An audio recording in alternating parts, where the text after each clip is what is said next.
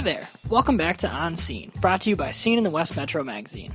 We're here for you every month, bringing you the sounds and stories of the Twin Cities West Metro. I'm Adam Kwan. And I'm Nicole Brodzik, and today we're going to take you to a couple of the West Metro's hidden gems. We'll get a lesson on wine from Schramm Vineyards Winery and Brewery later in the episode, but we start our May tour of this beautiful area with a round of mini golf in Minnetrista.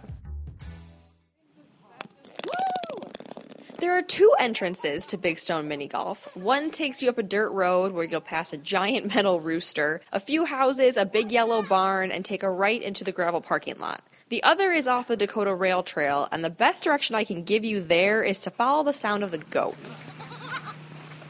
Big Stone is not like any other mini golf course I've ever been to. You walk up to the clubhouse, you pay, grab your own clubs and balls. So far, pretty normal, right? However, you can also grab some goat feed for the pen full of goats right inside the entrance. And there are two brand new additions to that goat pen. I got to meet Midnight and Sparkle when I went back to talk to the course's owner, Bruce Stillman. Yeah, we just had the two baby goats uh, about two weeks ago now, uh, Midnight and Sparkle, we call them, and uh, they're doing good. So the goats are cool and all, but they're more of a fun addition to the main attraction here, which is, of course, the golf course. Each hole on the course doubles as a sculpture piece, so it's kind of like a museum, but like a cool one where you can touch all the art. The mini golf course is drawing people in from all over the Twin Cities. We talked to a few of them when we went back to play a round of golf a few weeks ago. This is Rich from St. Paul. His daughters had the day off school and they were out at Big Stone for the first time. Well, it just seemed like a fun day trip from St. Paul. And um, the sculptures seemed like they could be interesting and they're beautiful. We had no idea what we were going to find, and it's um, it's exceeded our expectations in lots of ways. It's really beautiful. The pumpkin sculpture is so remarkable, and the boat, and just everything. So, what Rich was talking about there at the end were two holes that Bruce has named the Pumpkin Patch and Holy Ship. And in case you were worried, that was Holy Ship with a P. Yes, okay, so they're sculptures he created out of boulders, metal, and an old rusty ship. I'll let him explain how they became art and a part of the mini golf course. The pumpkin patch hole is made up of these found field stones, and then with a diamond wheel, you cut in the, the ribs of the pumpkin, and then you can actually carve those stones with a torch. It makes it look natural again. So I made a bunch of these pumpkin vine benches, actually. I designed them so you could sit on the leaves. And we did just that while we were playing our round of golf. The next hole on the course is the one we mentioned a little bit earlier that involves the old boat. It's flipped upside down, and you actually putt underneath the hull. Uh, there's a guy that repairs boats on Lake Minnetonka. He had 40 acres of a bunch of old boats, and the steel hull Chris Craft Roamer, they used to rust out from the inside. They waterproofed them well on the outside, but water would go through the floorboards. And I bought it and took out the engines and turned it upside down, cut a bunch of holes in the side, and put in these colored windows. So when the sun shines on top of the ship, it actually looks kind of like stained glass you see in churches, hence the name. And because Bruce designed the entire place, we asked him if he had a favorite sculpture or hole on the course. Um, you know, I kind of like them all, but the last hole's kind of fun. It, I started off uh, cutting this trench in a rock, on a level rock, which winds around. If you ever look at rivers when you're up in an airplane, the rivers just wind back and forth, just the way they carve themselves out. And uh, so you kind of putt your ball, it falls into where we pump the water on one side of the river, and, and your ball just winds all the way around and falls through a hole, and, that, and then we end up keeping the ball. It's our last hole. But uh, it's kind of an art piece itself. When you have all these different colored balls, you can send them through the river, and they're kind of moving in all directions. I, I'm like a big kid. It's fun to play with. so it's a really cool design, but it takes a really long time for your ball to go all the way through, which I guess gives you a little time to admire the art. Bruce said he's been getting record crowds every year since he opened the course almost 15 years ago. A lot of times we have people say, "Oh, we've heard about you, but we didn't know it would be like this." You know, it, it's hard to explain. It's kind of a nice rural setting with nature and mini golf and other activities. We have a giant chess set and a tabletop shuffleboard and uh, you know, roast marshmallows at the fire pit. And so the games in the fire pit he mentioned there are right in the middle of the golf course area. But Bruce also has a whole separate sculpture garden in the pasture people can also walk through, and he has a mini hop farm and a vineyard. Bruce said he's hoping he can eventually provide some of his hops to local breweries, and he told me his vineyard is producing wine, but only about 50 bottles a year. Since you mentioned wine, let's move on to our next stop, where we'll hear about another local winery who had an issue creating enough wine at first. They actually sold out their entire first year of production. So before we get to that, here's a word from our parent publication, Scene in the West Metro magazine. On Scene is brought to you by Scene in the West Metro magazine, where you can read more about the stories you're listening to right now. You love where you live, and we've got the reasons why. Scene in the West Metro is a magazine focused on what makes life in the Twin Cities West Metro so great. Look for tips on what to eat, what to drink, and where to go in each new edition. Scene in the West Metro is delivered in your local Sun Patriot newspaper and is available to everyone online at westmetroscene.com. Aaron Schramm is one of the founders of Schramm Vineyards Winery and Brewery in Waconia. He said he used to sit at his desk daydreaming about opening his own winery.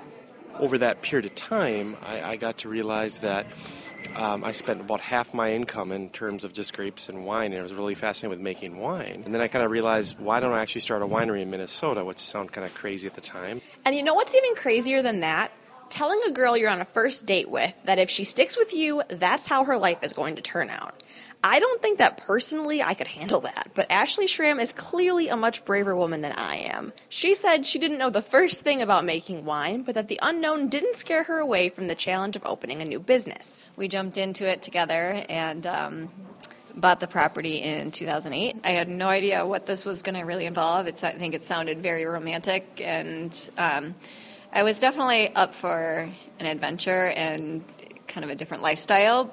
Um, I think I didn't know exactly the, the, manual hard labor and the amount of work that it really was going to take to get this going and up and running, but I'm just as involved and passionate about it as, as he was. It took them five years, but today Schramm Vineyards Winery and Brewery is open to the public and is pumping out wine like Aaron used to make in his college days, only on a much larger scale. But it didn't start that way.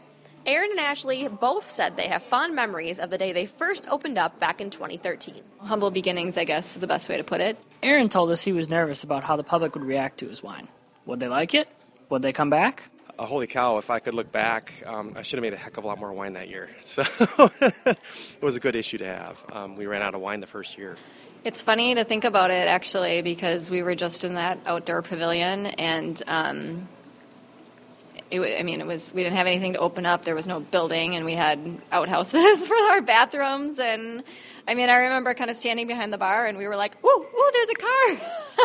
Customer. This year, they plan to make about 15 different varieties of wine, and they grow their own grapes on the vineyard. So there's about eight or nine different varieties, but these aren't the kind of grapes you want to just eat. So the the grapes that we grow are primarily um, grapes that have been released from the University of Minnesota. The majority is going to be the Marquette, which is kind of the premier red grape, a cold hardy red grape we can grow here. And then we've got a lot of Frontenac Gris, Frontenac Blanc, Sabre. So some are can sustain um, a single varietal, and others we kind of use just for blending. After the grapes are ripe, Aaron and Ashley get some help from their four and six year old to pick them off the vines. However, they also ship in some grapes and juice from other vineyards to make sure they can make enough. Okay, so I've got to be honest here. I had to ask Ashley how they turn all those grapes into wine because in my head I just picture that scene from I Love Lucy where she's in the giant barrel stepping on all the grapes. All I picture is that YouTube video with the news lady stomping the grapes, but then she falls and makes this really weird scream. If you haven't seen it, YouTube it. Like now. Basically, we pick the grapes. Um, you know, they're they're brought in. We go through a crusher to stemmer, so it takes all the grapes off the stems and then we press the wine. Um, and again, they, they depending on reds and whites and the styles, they might sit in these big we call them macro bins um, that kind of extracts the flavors out of the skins and the color okay. um, for reds. Um, and then we go through um, press it, and then they go either into their tanks and or barrels. So I always assumed that wine was always stored in barrels, but like Ashley said, that's not the case reds, for the most part, are going to go in the barrels. Whites usually go in the tanks. There are a few whites that we're experimenting right now in some specialty barrels that we're excited about for this year.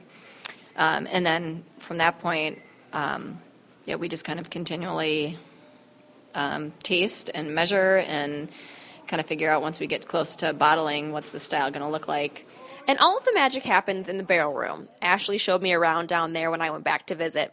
There are barrels all up and down the walls, and at the back of the room, there are a few of these huge tanks where they were working on some of the upcoming white wines. Steve Boyd, I'm the vineyard manager here at Schramm Vineyards. And so, what is in this guy? What did I just drink? Frontenac Blanc Oak. So that just came out of our two large uh, 500 liter barrels. What Steve is talking about here are the special barrels Ashley mentioned earlier. Laying on their sides, I bet they sit around three or maybe four feet tall, and the top and bottom of the barrels are made of a clear material, so you can see the wine while it's aging. And this kind of a barrel is really important when you're making white wine.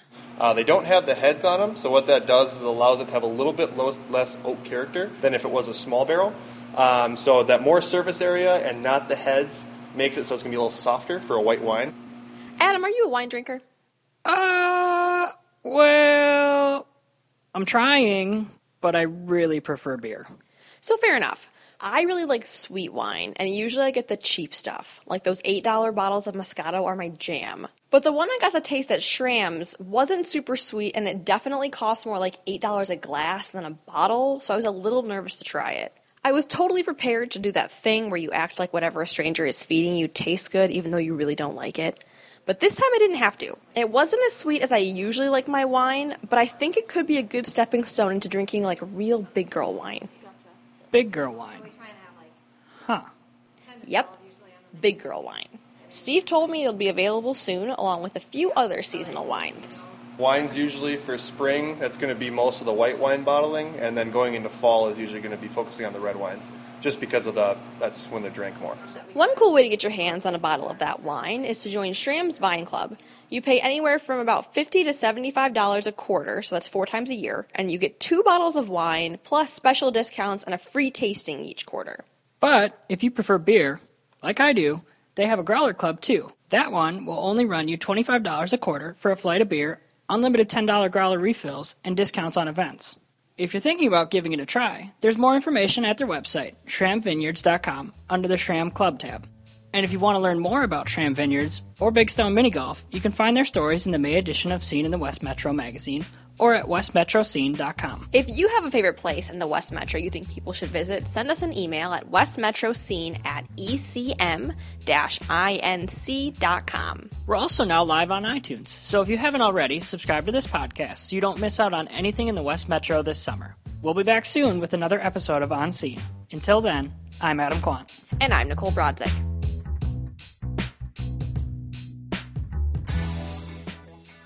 On Scene is brought to you by Scene in the West Metro magazine. Music for On Scene is provided by Kevin MacLeod. This show was edited by Nicole Brodzik, and reporting was done by Nicole Brodzik and Adam Quant.